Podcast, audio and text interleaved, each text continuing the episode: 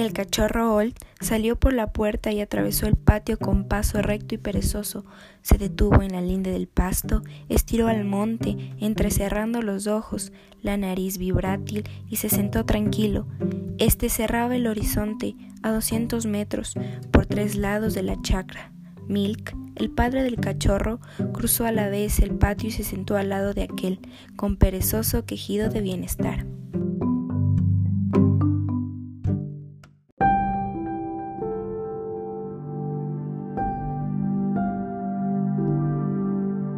Milk siguió la mirada del cachorro y quedó con la vista fija, parpadeando distraído. Esta vez el cachorro comprendió.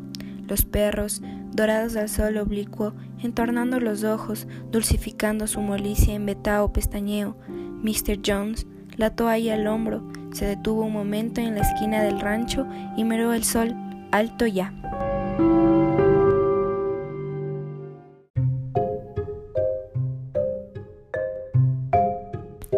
Mientras se lavaba, los perros se acercaron y le olfatearon las botas, meneando con pereza el rabo, como las fieras amaestradas. Los perros conocen el menor indicio de borrachera en su amo, pero el calor creciente les hizo presto abandonar aquel por la sombra de los corredores. míster Jones fue a la chacra, miró el trabajo del día anterior y retornó al rancho.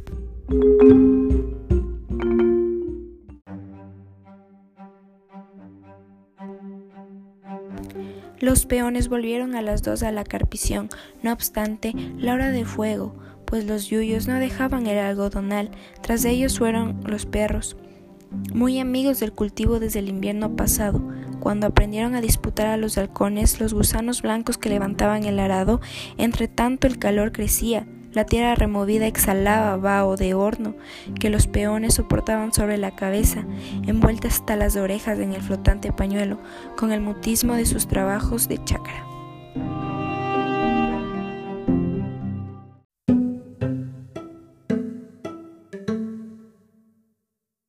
Los perros cambiaban a cada rato de planta, en procura de más fresca sombra. Allí, el cachorro vio de pronto a míster Jones, que lo miraba fijamente, sentado sobre un tronco.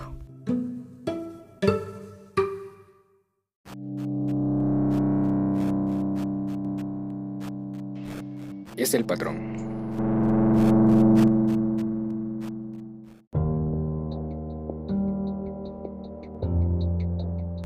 Dijo el cachorro, sorprendido de la actitud de aquellos.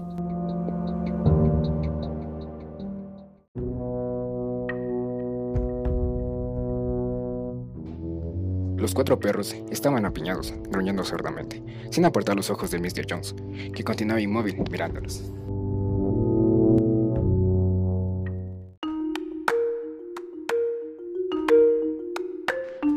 No es él, es la muerte.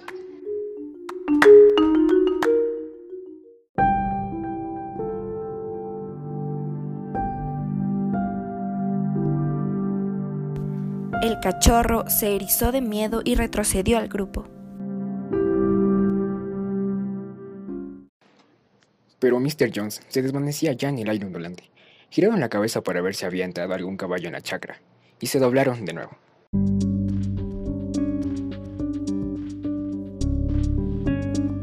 Los fox terriers volvieron al paso al rancho. El cachorro, erizado aún, se adelantaba y retrocedía con cortos trotes nerviosos y supo de la experiencia de sus compañeros que cuando una cosa va a morir, aparece antes.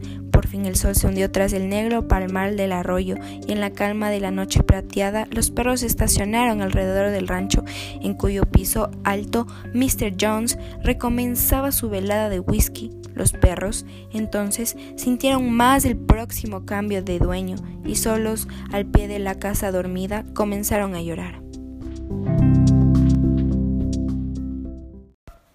Lloraban en coro, volcando sus sollozos convulsivos y secos como masticados, en un aullido de desolación que la voz cazadora de Prince sostenía, mientras los otros tomaban el sollozo de nuevo.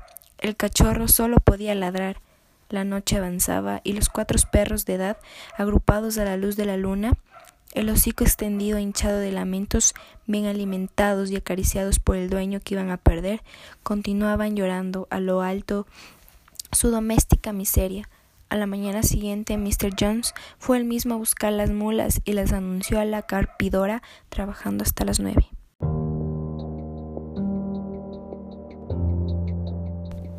Mandó un peón al obraje próximo, recomendándole cuidara del caballo, un buen animal, pero asoleado. Alzó la cabeza al sol fudente de mediodía e insistió en que no galopara ni un momento. Los perros, que en la mañana no habían dejado un segundo a su patrón, se quedaron en los corredores. Alrededor del rancho, la tierra blanquiza del patio deslumbraba por el sol a plomo. Parecía deformarse entre mulo hervor, que adormecía los ojos parpadeantes de los fox terriers. Había una lagartija bajo el raigón.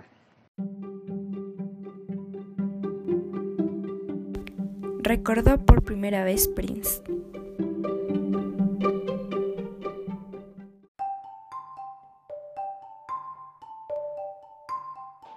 Una gallina, el pico abierto y las alas apartadas del cuerpo, cruzó el patio incandescente con su pesado trote de calor. Prince la siguió perezosamente con la vista y saltó de golpe. Por el norte del patio avanzaba solo el caballo en que había ido el peón. Los perros se arquearon sobre las patas, ladrando con la furia a la muerte que se acercaba. El caballo caminaba con la cabeza baja, aparentemente indeciso sobre el rumbo que debía seguir. Al pasar frente al rancho, dio unos cuantos pasos en dirección al pozo y se desvaneció progresivamente en la cruda luz. Disponíase a proseguir el montaje de la carpidora, cuando vio llegar inesperadamente al peón a caballo. A pesar de su orden, tenía que haber galopado para volver a esa hora, apenas libre y concluida su misión. El pobre caballo, en cuyos ijares era imposible contar los latidos, tembló agachando la cabeza y cayó de costado. míster Jones mandó a la chacra, todavía de sombrero y rebenque, al peón para no echarlos y continuaba oyendo sus jesuísticas disculpas. Pero los perros estaban contentos. La muerte, que buscaba a su patrón, se había conformado con el caballo. Siéntanse alegres, libres de preocupación, y en consecuencia disponíanse a ir a la chacra tras el peón, cuando oyeron a míster Jones, que le gritaba pidiéndole el tornillo. Resistía el sol como un peón, y el paseo era maravilloso contra su mal humor. míster Jones obtuvo su tornillo y volvió, para cortar distancia, desde luego, evitando la polvorienta curva del camino. Marchó en línea recta a su chacra.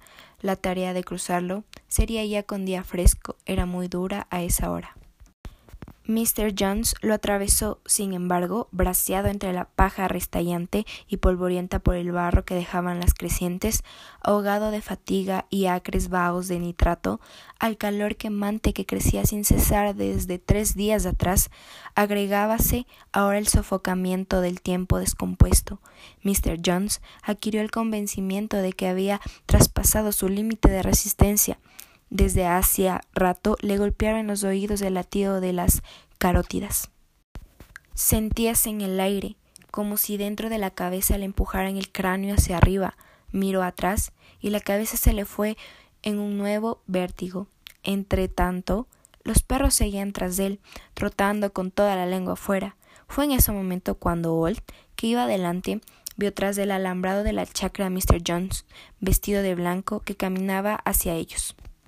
El cachorro, con súbito recuerdo, volvió la cabeza a su patrón y confrontó.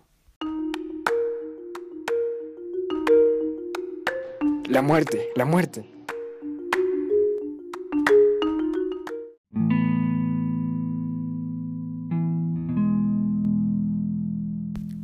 Los perros comprendieron que esta vez todo concluía, porque su patrón continuaba caminando a igual paso como un autómata, sin darse cuenta de nada. Los perros hundieron el rabo y corrieron de costado, aullando. míster Jones se detuvo, giró sobre sí mismo y se desplomó. míster Moore, su hermano materno, fue allá desde Buenos Aires, estuvo una hora en la chacra y en cuatro días liquidó todo, volviéndose enseguida al sur.